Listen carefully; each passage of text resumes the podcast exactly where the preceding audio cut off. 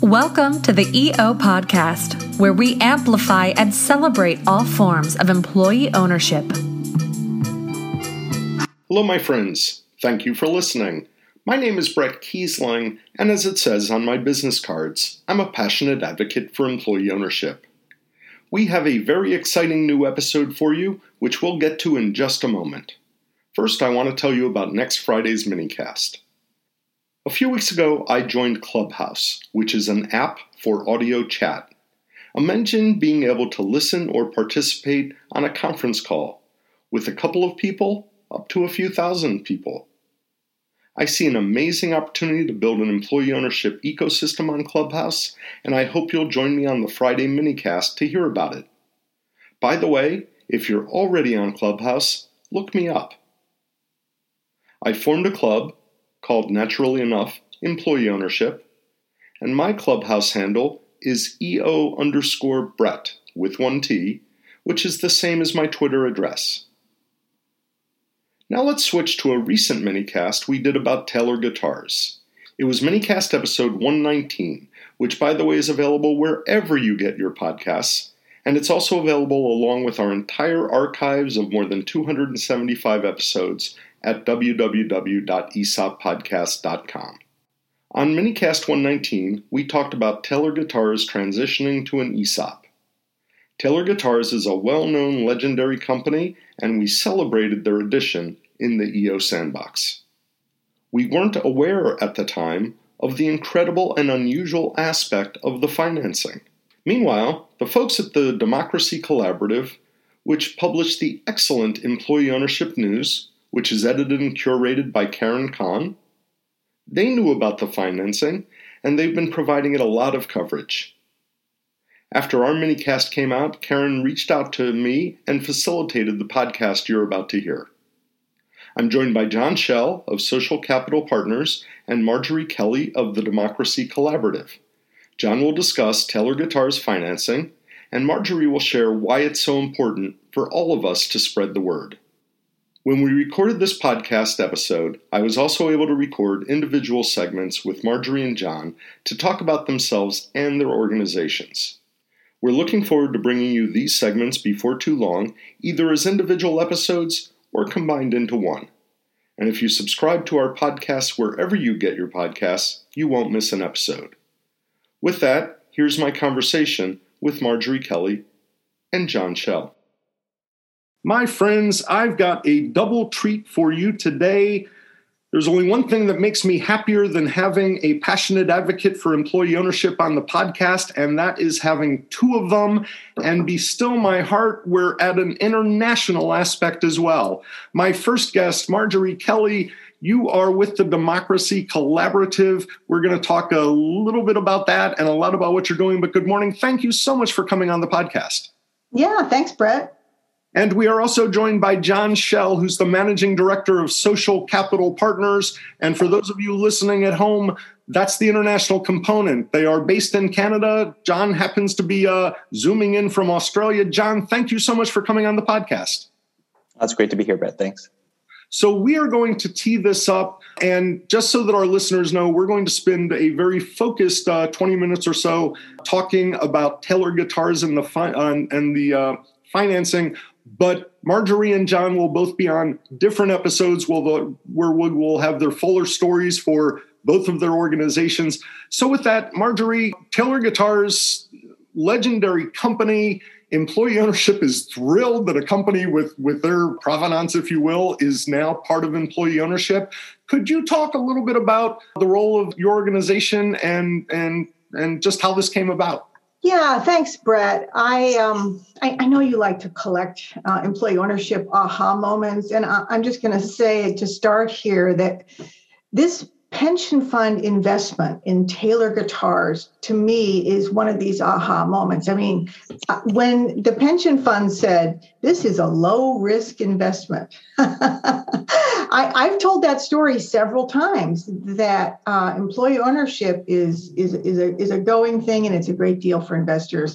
So, so we'll come back to that. But let me just back up and say the Democracy Collaborative is, we call ourselves an R&D lab for a democratic democratic economy. So we're in the business of both um, research and uh, and policy and on the ground practice showing and uh, helping people understand what would a more democratic economy look like that, that works for all of us and that's designed to work for all of us isn't just sort of regulated into it. As part of my work there i'm an executive vice president and senior fellow. I've been working for years on employee ownership. It's been um, uh, I, I, think a, a hidden secret uh, for, for far too long. It's a proven model these are uh, substantial companies. I, I, like to talk about Recology in the Bay Area, which is a, um, a couple of, it's like $1.2 billion in revenue. And this is a, a garbage and, and, recycling and composting company. It works across three states.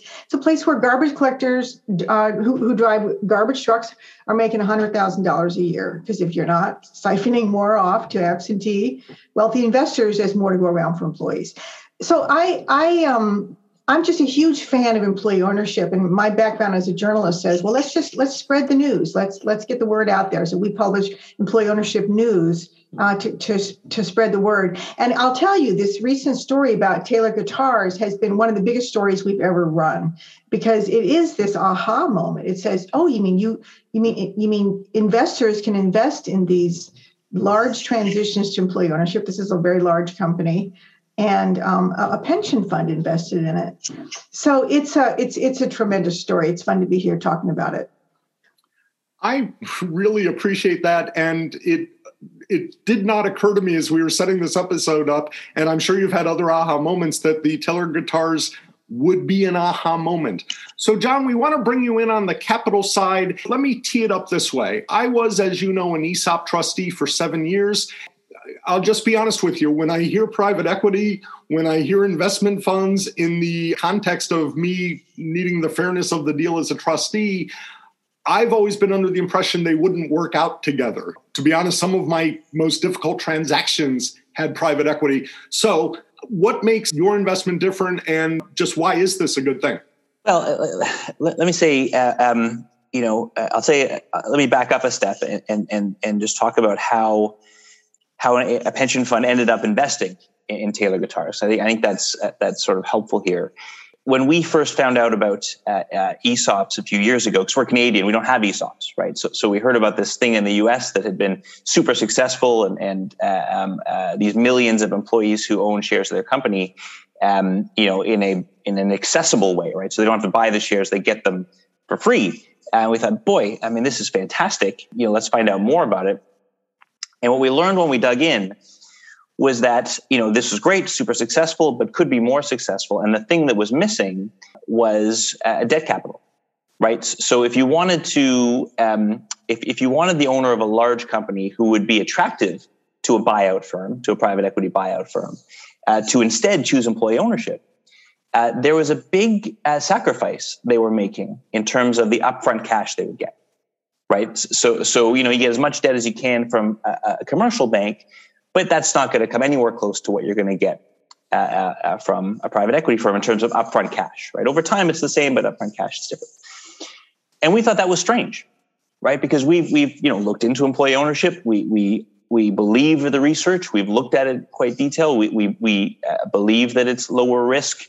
We understand why it's lower risk. We don't understand why the debt capacity of an employee owned firm ought to be any different than the debt capacity of a private equity owned firm. There's certainly all the evidence would suggest that it's a lower risk investment in terms of the amount of time it, goes bankrupt. I mean, if you want to look at the grocery industry, it's a wonderful way to to uh, identify the risks associated with private equity ownership versus the risks associated with employee ownership.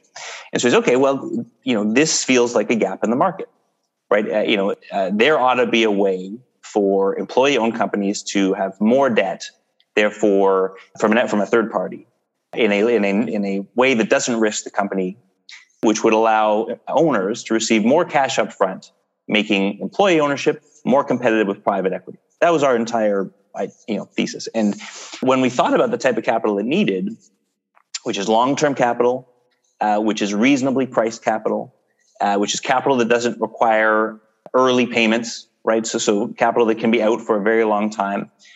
It's the perfect fit for a pension fund.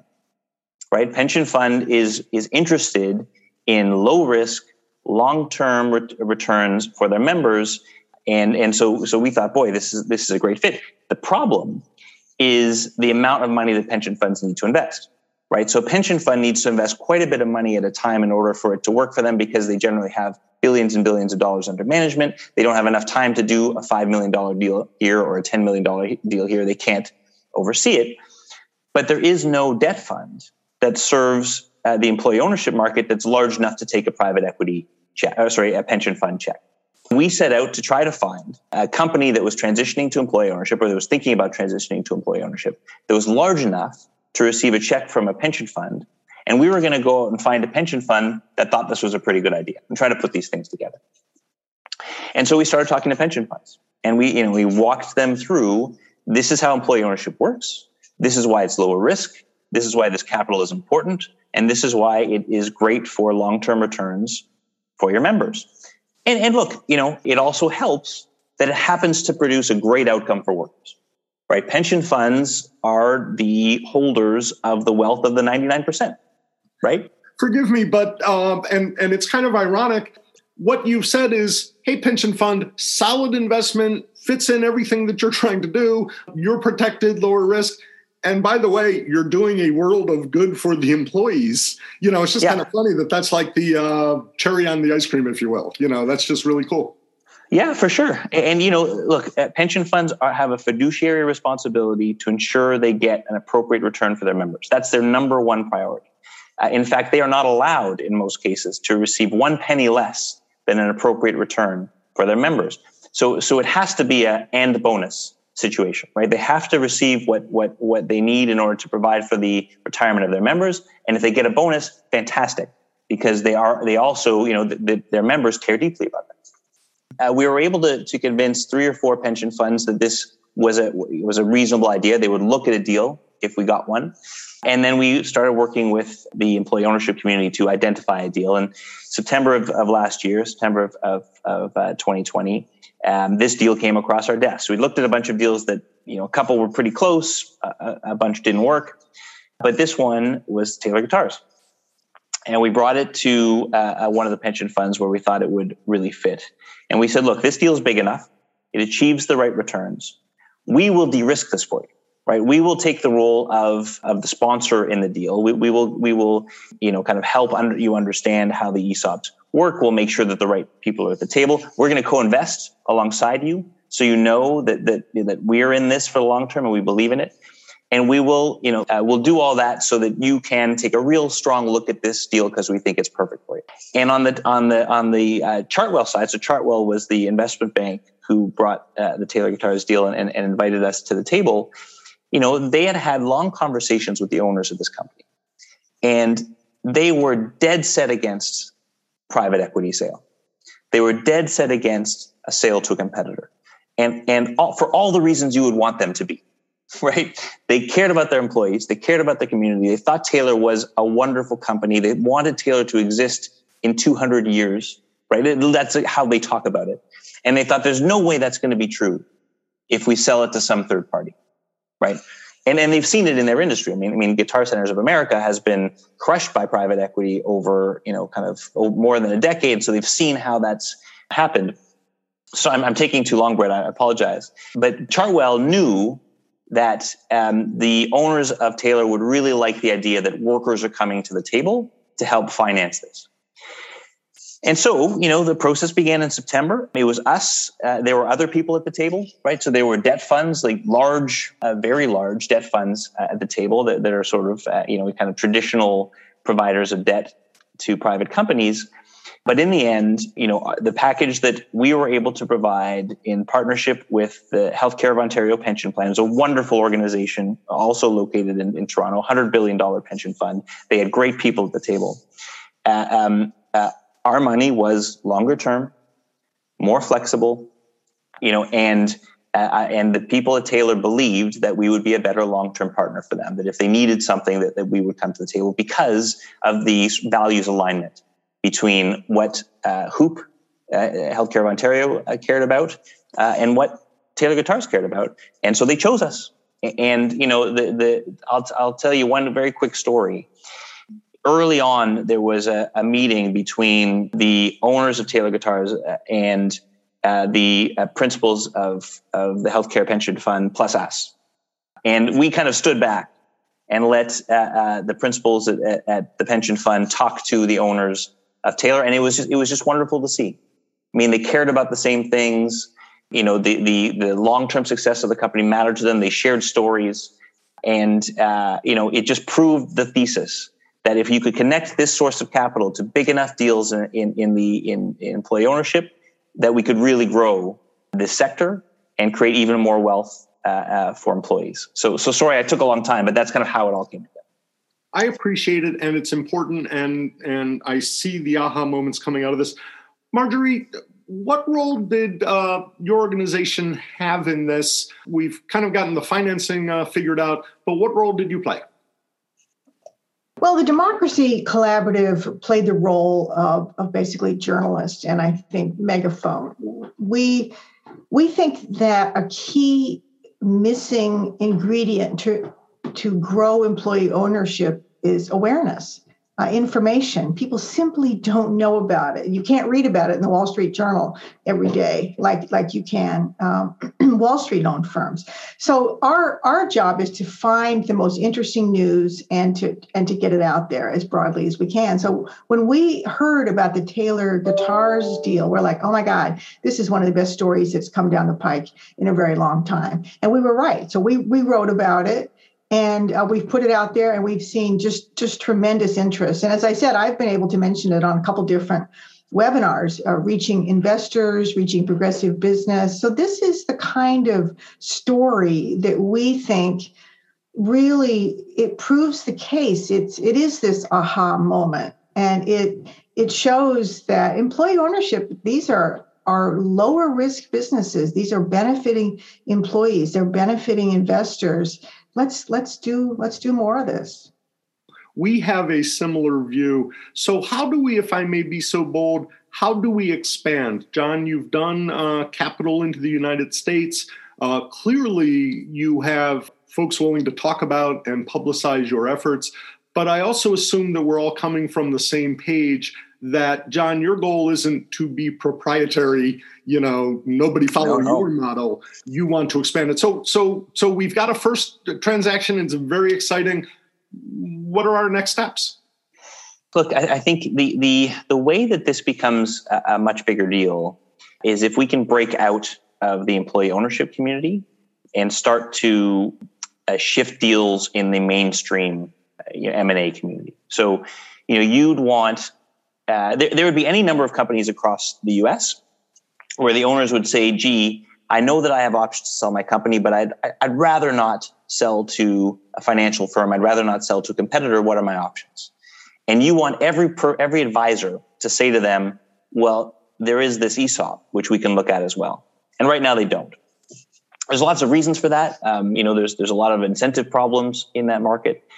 Um, but the more we talk about these types of deals, the more uh, there's an awareness that large pools of capital are available to support these deals, the more uh, uh those advisors will mention ESOPs as an option. So our job uh, at Social Capital Partners uh, is to engage those mainstream M&A advisors and say, listen, um, for those clients of yours that you've been trying to get over the line for the last five to 10 years who are really struggling with the idea of giving up control, who are struggling with the idea of selling to someone who might resell the company in five, or not, not might, who will resell the company in five or six years, who are worried about what that will do uh, uh to their uh, employees and to the communities where they've operated. Uh, it's our job to get them to say, well, you should look at an ESOP. And we know of this big fund out there who can, we don't have a big fund, but you know, the objective is there will be not just us, but several large funds, large enough to receive pension fund money, which means billion dollars or more, whose, uh, whose objective is to provide debt to companies transitioning to ESOPs. We believe there's a market for that. We believe the capital is available who wants to do it. And once that's true, you know, I think we'll see M&A advisors start to recommend it to certain clients who care about this stuff. I mean, there's a spectrum, right? There's a spectrum of, of, of owners of companies who are transitioning from those who don't care at all who, you know, I'm, I'm going to get out and I want the highest bid and okay, that's fine. uh, to those who are going to do employee ownership no matter what. If, if they have to lend the money, they'll do it. But there's going to be a pretty big swath in the middle who would prefer an outcome that is employee ownership, that's community based, that's going to keep jobs in their community, that's going to keep the culture, um, who don't have that option today. We need to provide an option for those people. Let me ask a question of you, and then Marjorie can answer as well. Boy, like everybody in EO, I have had so many uh, conversations with potential shareholders on why they won't get that, that top dollar you know, I say wringing every last penny out of the transaction. And as an ESOP trustee, I was the one who inflicted the news sometimes that you will not get last dollar. Yeah. I hadn't really drawn the connection. How much of the decrease in sales value, and, and I'm not even sure if that's right, but how much of that is because of the cost of equity? In other words, if if I as a trustee were approving a transaction and I didn't necessarily approve the, the financing terms per se. It just had to be part of the deal. But if I approve something with, say, 12% return, well, that's going to fit into the transaction. That's going to lower the cost. Whereas if uh, if I understand it, the pensions fund's expectations they've got to make. There's got to be return, but it doesn't need to be through the sky. Does that uh, potentially uh, lessen some of uh, the decrease in what the owner might have? Yeah. So, so look, I think the the we believe that straight debt deals will lead to a, a more appropriate uh, capital terms for these deals and allow the the, the transactions to be fundable without uh, being too onerous in terms of of the debt of the uh, uh interest payments. Right. So, so, what happens in some of these deals is the return expectations of the capital provider in order to get up to the debt level that would get enough upfront capital are incredibly high because they're sort of they're funded through a combination of debt and structured equity. So suddenly you're looking at teens or high teens returns. Very challenging to make that work, right? From a financial perspective, it can happen sometimes, but it's not it's not going to have that many applications. Uh, if instead it was uh, just straight debt, right? So so you know we're going we we're going to go up to a certain level of of debt to EBITDA. It's going to be a reasonable level of debt to EBITDA. It's one that doesn't, where there's not a ton of risk in the company. The owner is going to have a seller note above that. So there's the feeling that there's a backup in case things go wrong. There, you can apply a reasonable rate of return that pays an investor an appropriate uh, interest rate on their debt and is manageable for the company. So, so, so I don't know if that answers your question, but uh, certainly, you know, we've seen a lot of deals where that's true right? Where, where without causing any strife for the company long term, without affecting their ability to invest in the company, without affecting their ability to invest uh, in growth, they can transition to employee ownership at a competitive rate. It's not going to work all the time, right? So, so, so you know, uh, we have to accept the fact that there are some industries and some companies where you're not going to be able to match a private equity offer or a competitor offer with employee ownership. That's going to happen. But again, there's this group in the middle where uh, you can't, right? Where, where the multiples are going to be sort of in the 8 to 12 range, where an appropriately structured straight debt deal will be able to allow employee ownership to compete with an alternative offer. And those are the deals that we have to get. I hope that makes sense. It does. Jon, uh, our time is running short on your schedule, and I just want to bring in Marjorie one more time. And I'll say again with my expectation that I will reach out and would love to uh, have you come back. But, Marjorie, what can uh, you do, someone like me do? What can we do to help make sure that not only does Jon have more transactions in the future, but other folks like Jon do this? How do we ramp up knowledge, that sort of thing? Yeah, I think that we as investors, and I think even small investors um, like me, can start talking about employee ownership to our advisors, or maybe we have a, a church that has a pension fund, or um, various options like that.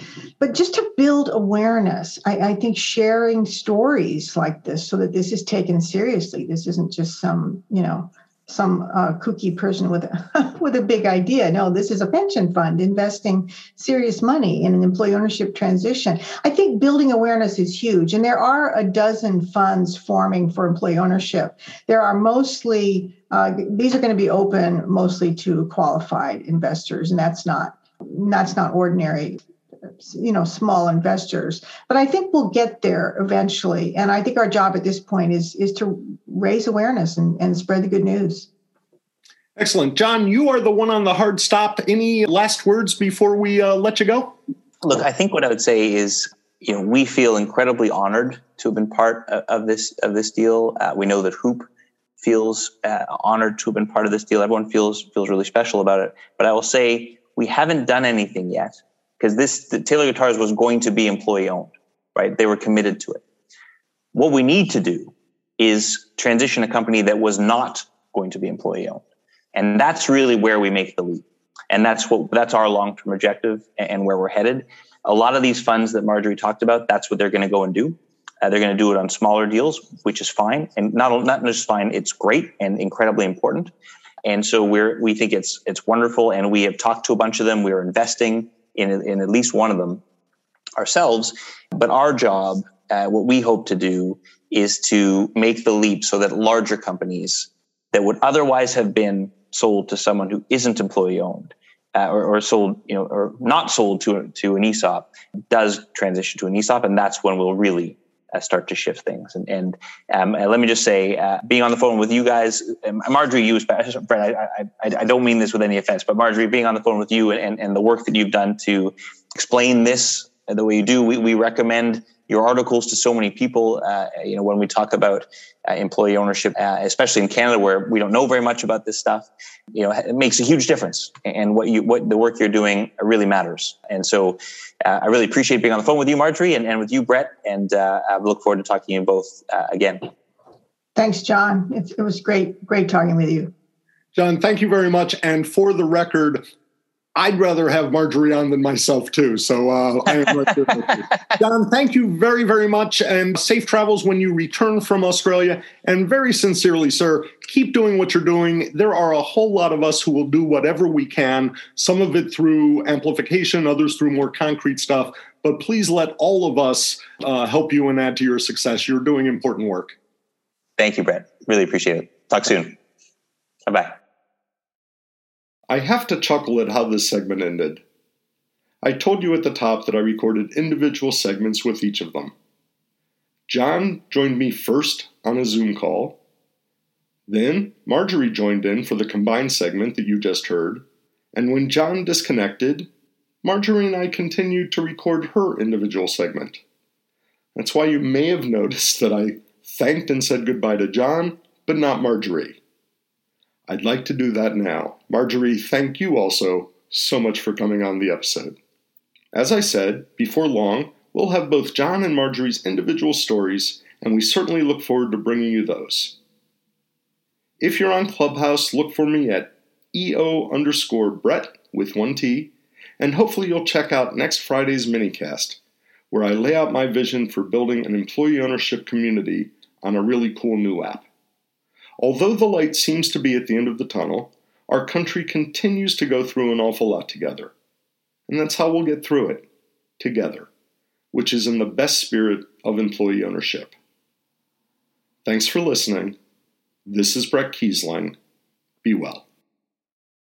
We'd love to hear from you. To contact us, find us on Facebook at Keisop LLC and on Twitter at ESOP Podcast.